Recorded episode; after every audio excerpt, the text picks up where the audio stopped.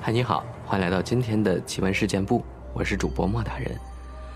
本节目内容纯属虚构，故事效果不足为信，也请各位朋友千万不要模仿。今天节目的开头呢，想跟大家分享一个人性的问题啊，我觉得非常震惊的一件事吧，特别想在节目中跟大家分享一下。可能很多朋友都知道买保险吧，或者有过买保险的经历。比如说你要出去玩呀，或者爬山呀，或者是要坐这个高铁、飞机的时候，都要买这个意外险呀，还有一些人寿险呀、财产险之类的这种保险。但是，有没有想过这个保险背后蕴含着一个非常考验人性的一个问题啊？今天呢，我们就来聊一聊这个。其实从保险产品的原理来说，保险公司。就是在考验人性，比如杀了某某某骗保的新闻屡见不鲜，不要以为这个只是偶然性的社会新闻，其实际发生的概率远比我们想象中的要大得多。你们知道为什么儿童意外身故保险保额从来不超过二十万吗？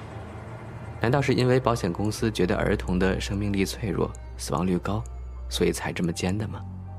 不是的。这不是保险公司的规定，而是法律的规定。这条法律不是告诉你你家孩子的命只值二十万，而是警告为人父母不要把自己的小孩子杀掉来骗保。听到这儿是不是觉得后背发凉啊？二十万，你觉得有几个父母会杀掉孩子来获得二十万呢？二零零三年，丹阳市司徒镇，殷正平以钓龙虾为名。溺死了五岁的亲生儿子，匆匆火化后，急忙找保险公司理赔。警方调查后发现，就在十天之前，他刚刚为他的儿子买了五份保额一万的人身意外伤害险。湖南一个八岁的女孩从高处坠落而死，保额是二十万，死者呢是家里第二个女孩，但父母一直想要男孩。详细询问之后呢？调查员发现，女孩生前经常被父母打骂，这对父母一直强调这是个意外，甚至还说“这个钱我不要了”之类的表态。最后，线索被转交给了警方。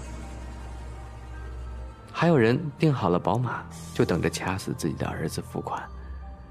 二零一六年，经过多番的策划，贵州人周云掐死了从小失去母亲的儿子。还伪装成了煤气泄漏窒息的，假意报警。警方调查后发现，周云不但预先购买了数份保险，还早早的就订了一辆二手宝马，并且报名了驾校，就等着这儿子死了之后为其买单呢。还有人想方设法的异地投保，伪装溺亡。二零零三年，河南人。赵四海辗转跑到安徽亳州，为儿子买了十二份保险。十月二十八日，报案称儿子溺亡了。后经警察查实，赵四海先将儿子窒息昏厥，然后抛弃到河沟里，制造了溺亡的假象，以逃避调查。还有人连续作案，一个不行，再杀了亲生骨肉。二零零五年十二月二十九日，广西桂林，李明荣、何巧珠。一次杀死同村痴呆儿童骗保没有成功，竟然再次把李明荣自己的亲生儿子作为骗保的牺牲品，两次骗保都被保险公司察觉了，最后这两人也双双的落网伏法。只想说该呀，天网恢恢疏而不漏。还有人联合作案，假手他人撞死亲生儿子。二零一七年。山西大同男子王某将儿子带到一个小村的小路上，自己呢假装离开去追赶野鸡，而事先埋伏好的另一个同伙吴某，则开着车撞死了王某的儿子，并且还制造了交通逃逸的假象，以为这里没有探头啊，没有录像设备，但还是被发现了。还有人刀斧齐上，把自己亲生儿子砍死在了睡梦中。二零零九年九月十六日凌晨两点，在山西运城，农村妇女董冬荣手持水果刀及斧头来到卧室，用刀及斧头在睡梦中的儿子头部乱刺乱砍，致其当场死亡。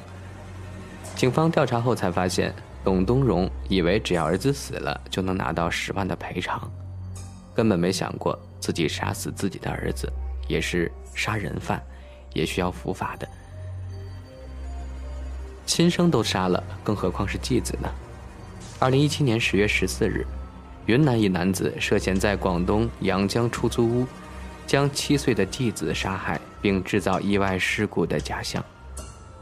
就在事前呢，男子欠下巨额债务，还为继子购买了两份保险，实际上是为了还自己的赌债啊。其实类似的案件还有很多很多，在你不知道的地方正在发生着，有的被发现了，还有很多没有被发现。如果你真的需要钱，需要到那种丧心病狂的地步，甚至打起了孩子的主意，如果你是这样一个恶魔的话。请答应我，一个请求，哪怕把小孩子卖给人贩子，也别杀掉骗保，起码还能留一条人命呢。当然，也不要给人贩子。由于骗保太严重，中国台湾保险业干脆规定，十五岁以下的儿童只赔残疾和重伤，不赔死亡。不是二十万了，而是零。中国台湾这项不近人情的法律揭示了，不能考验和引诱人性。最高保额哪怕最多一分钱，对人性的考验就多了一分。有九千高赞回答认为，人性如同材料一样有一个极限，在极限之前，人们可以去测验需要达到的程度，只不过大多数人无法判断罢了。但在现实中，人性是不是一块固定的材料？而是琢磨不定的东西。人性没有一个二十万的界限去清楚的划分，会不会杀子骗保？有人为了几千块都能卖掉亲生骨肉，还有人连钱都不要就敢对亲人下手。考验人性，假设了前提：人性是可靠与善良的，反应程度也可以预知，所以能够定量测试。然而，人性之恶就是一根紧绷的弦，不动则已，即便轻轻一拨，谁也不知道后果会是什么。不知道听了这个骗保的内容之后，你们是怎么想的？反正我觉得心里凉凉的。没想到这个世界上还发生着这么多残酷而可怕的事儿。希望这样的事儿少一点吧。不要用自己孩子的生命去赚取金钱。这样是太缺德了，会得到报应的。不管是法律的惩罚，还是如果有来世今生的话，也会受到惩罚的。冥冥之中，有人正盯着你呢，千万不要做坏事儿。好了，接下来的环节呢，我们来分享一些网友投稿的自己的身边的经历。这个朋友叫做用户六四七六，他说那是我十六岁的时候，在上海上班。我们老家都是十四五岁就出来打工了，当时我又瘦又小，身体非常不好。我们的宿舍是集体宿舍，建在顶楼阳台的简易棚里，铁皮搭的，上下两排的通铺，我睡上铺。那天呢，我发烧了，就请了假。下层有另一个员工的妹妹，放暑假来玩，她也是非常瘦弱的。傍晚别人都去上班了，只有我们俩。躺着玩手机。这时我接到我表姐的电话，说快下班了，问我要不要吃什么。我说不想吃，挂了电话就翻了个身，放下手机，打算休息一下。眼睛刚闭上就动不了了。看到这儿，你们一定以为我其实睡着了，鬼压床做梦来着，但真不是，我自己完完全全知道，我根本就没有睡着。我刚放下手机一秒，瞬间就动不了了。我感觉有什么压着我，我就努力的睁开眼睛，只睁开一点看到一个绿色的身影坐在我旁边。我是侧躺的，然后就使劲挣扎，可一点用都没有。短短一分钟，像过了一个小时，全身都是汗。然后这时候他动了，慢慢往下移，坐到了我的小腿上。我的腿不知哪来的力气，一脚把他踹了下去。瞬间我就爬了起来，爬到床沿往下看，却看到下面的女孩也在瞪着我。她说：“哎，你没掉下来？什么掉下来了？这么大动静？”事后呢，我就很八卦的问了楼下门卫的大爷：“这楼有没有死过人啥的？”打听到两年前，还真就死过一个女的。老公出轨了，就从楼顶跳下去的，直接就死了。但是不是绿衣服，他却不记得。还有，我想我的腿有力气，可能是我的脚上带了个桃木篮子，那是我小时候自己磨的，至今已经戴了十五年，但绳子已经换了无数根一定是他救了我。这个故事到这里就结束了。还有另一个同一年遇到的事儿。也在这儿说说吧，也是在上海，我当时是和表姐，还有表姐家一个妹妹，在上海一起上班。她这个妹妹的姐姐家在上海，有一个女儿，一家三口。那天她去她姐姐家，把我们带着一起去玩，晚上就住在那儿。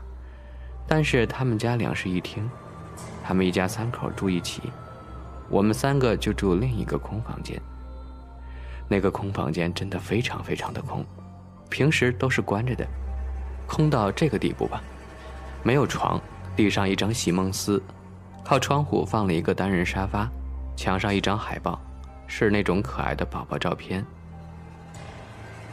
然后晚上我和他妹妹睡在地上，我表姐呢睡在单人沙发上，关着灯玩手机聊天到十一点，就开始睡觉了。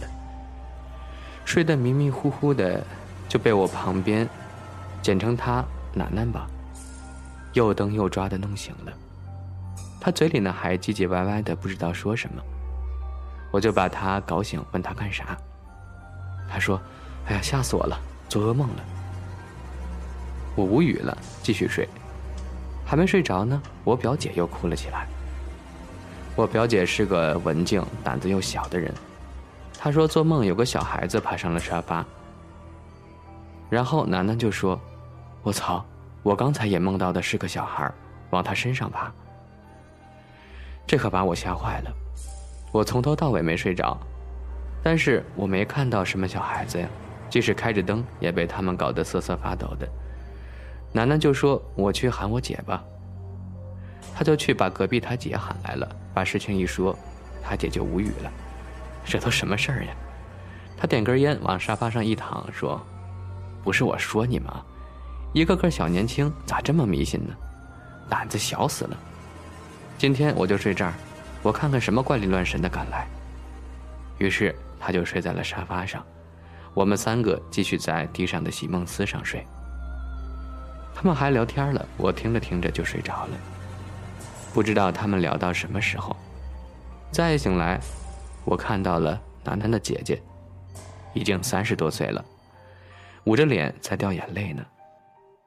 不知道发生了什么，就是刚刚进门睡在沙发上那个说要看看怪力乱神的，我就问楠楠，楠楠说，我姐睡着了，刚才就有个小孩一直缠着她，叫她妈妈，又哭又闹。楠楠的姐说，一定是我前面打掉的那个孩子，他来找我了。就这样，后面都没睡觉，这事情也就不了了之了。听说楠楠姐后来去了寺庙给那个小孩超度，再过几年他家房子拆迁了，分了两套房子加五百万。好了，以上呢就是今天奇闻事件部分享的全部内容了。本故事内容纯属虚构，故事效果不足为信，也请各位朋友千万不要模仿。当然，我们也没有反对女性堕胎啊。我觉得这是女性的自由。节目内容呢，就是个故事，大家听听就好了。那今天的节目就分享到这儿了。